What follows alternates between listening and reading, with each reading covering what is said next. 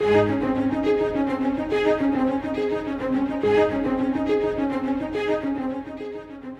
uncertain days, it is important to remember that our world is getting ready to meet God. We are all getting ready to meet Him. The King is coming. Today, we join Scott Pauley in walking through the final book of the Bible, the revelation of Jesus Christ.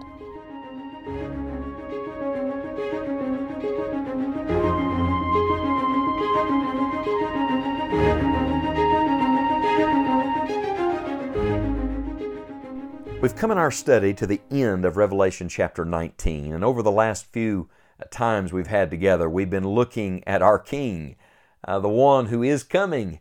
And uh, when he comes, wouldn't you imagine that everybody would just immediately yield and submit? No, even when he comes at the very end, in all of his glory and splendor, there will be rebels.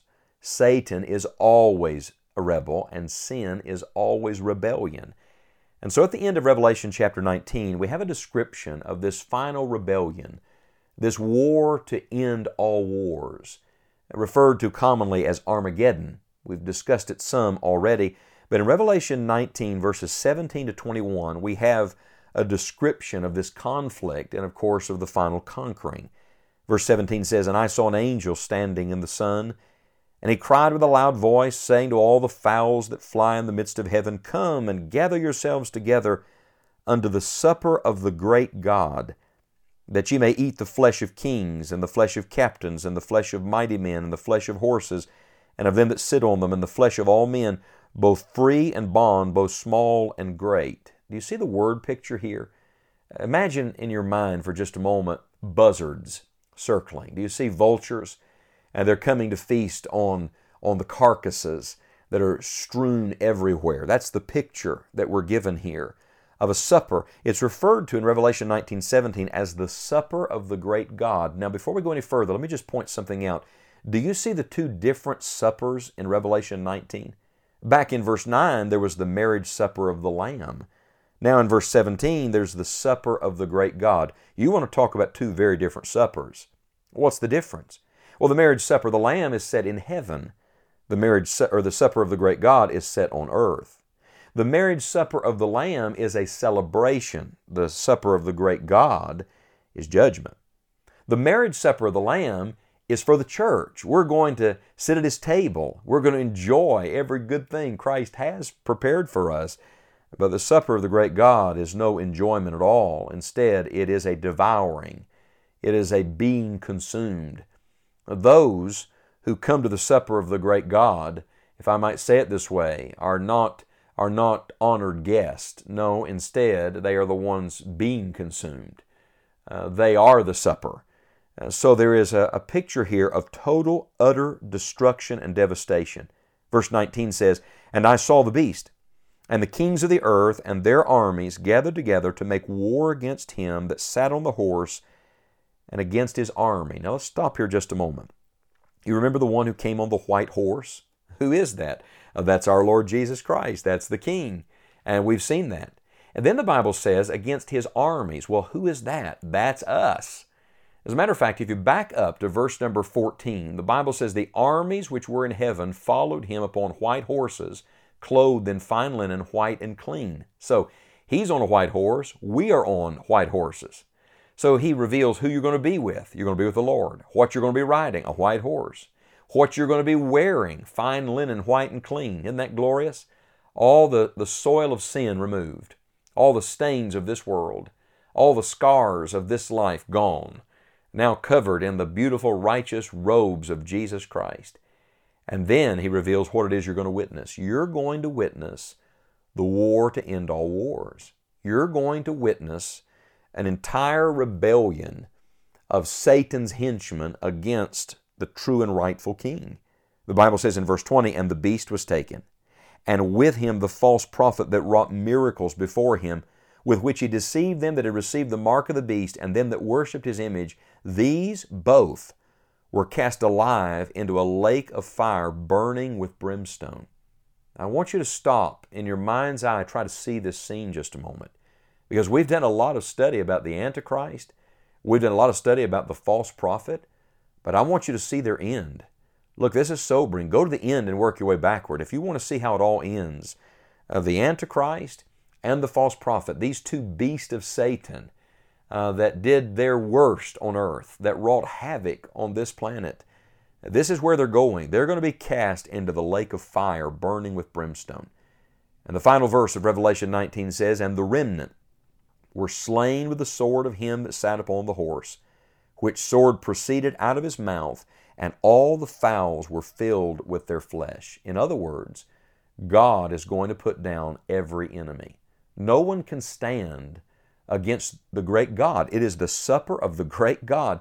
There's no one greater than our God. There's no one that can stand against Him. Oh, you can reject Him now, you can rebel against Him. But in the end, the King is going to rule and reign. In fact, I'm captivated by this imagery of the sword of His mouth, the sword of His mouth. Remember, all through Scripture, the sword is connected to the Word of God. The sword of the Spirit, Ephesians 6 says, which is the Word of God. Uh, Hebrews talks about uh, that uh, sharper than any two edged sword, piercing even to the dividing asunder soul and spirit, a discerner of the thoughts and intents of the heart. It's reminder that God has the last say and that all of God's Word is going to be fulfilled. Alexander Whyte is someone I've enjoyed reading after. In fact, if you want to study Bible characters, you should, you should get what Alexander Whyte wrote about Bible characters uh, tremendously rich and helpful. And I came across recently in my reading uh, some comments that Alexander Whyte made uh, in regards to what John Bunyan wrote about the Holy War. You know, Bunyan wrote so many things. He's m- most known for Pilgrim's Progress, but he wrote a book called The Holy War. And Alexander Whyte, making comments on what Bunyan wrote about, about spiritual warfare and the, the final victory at the end. Here's what Whyte said. May I just read it for a moment to you? I think this will encourage you. Alexander Whyte said, Holy Scripture is full of wars and rumors of wars. The wars of the Lord, the wars of Joshua and the judges, the wars of David with his and many other magnificent battle songs, till the best known name of the God of Israel in the Old Testament is the Lord of hosts. And then in the New Testament, we have Jesus Christ described as the captain of our salvation. And then the whole Bible is crowned with a book all sounding with battle cries till it ends with that city of peace where they hang the trumpet in the hall and study war no more. when you read your Bible, you're going to see a lot of battles. Uh, from start to finish, it really started raging in the Garden of Eden, at least as it relates to humanity. And it comes all the way now to the end of our Bible, but there is coming a day, hallelujah, praise God. Let's just stop and worship the Lord for a moment uh, that the, the trumpet's going to be hung in the hall of heaven and we're going to study war no more. You see, when the Lord's sword comes, there'll be no more need for a sword. When the Lord finally puts down all of the enemies, there'll be no more reason for people to fight against one another, and they certainly will not be able to fight against God. Yes, friends, the King is coming. And when He comes, He's coming as the conqueror. When He came the first time, He came in all humility. When he comes the last time, he's coming in all majesty. When he came the first time, it was to die. But when he comes the second time, it is to rule. When he came the first time, the world rejected him and most did not even recognize him. Uh, but when he comes the last time, everyone will know who he is. And everyone will acknowledge that our King is truly the King of Kings and the Lord of Lords. This is how it's all going to end. This is the war to end all wars because Christ is the victor.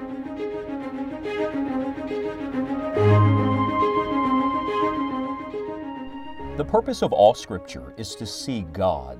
In Revelation, the curtain is pulled back, and we are reminded not to simply look at world events, but to look to Christ.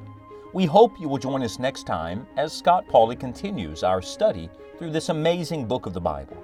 You may also join us right now for additional studies and a library of helpful resources at enjoyingthejourney.org. You will find several new features at our online home, and we trust they will be a blessing to you as you walk with God. Plan to visit us each day at enjoyingthejourney.org, and we look forward to returning to Revelation on our next broadcast. Keep your eyes on Christ and look up. The King is coming.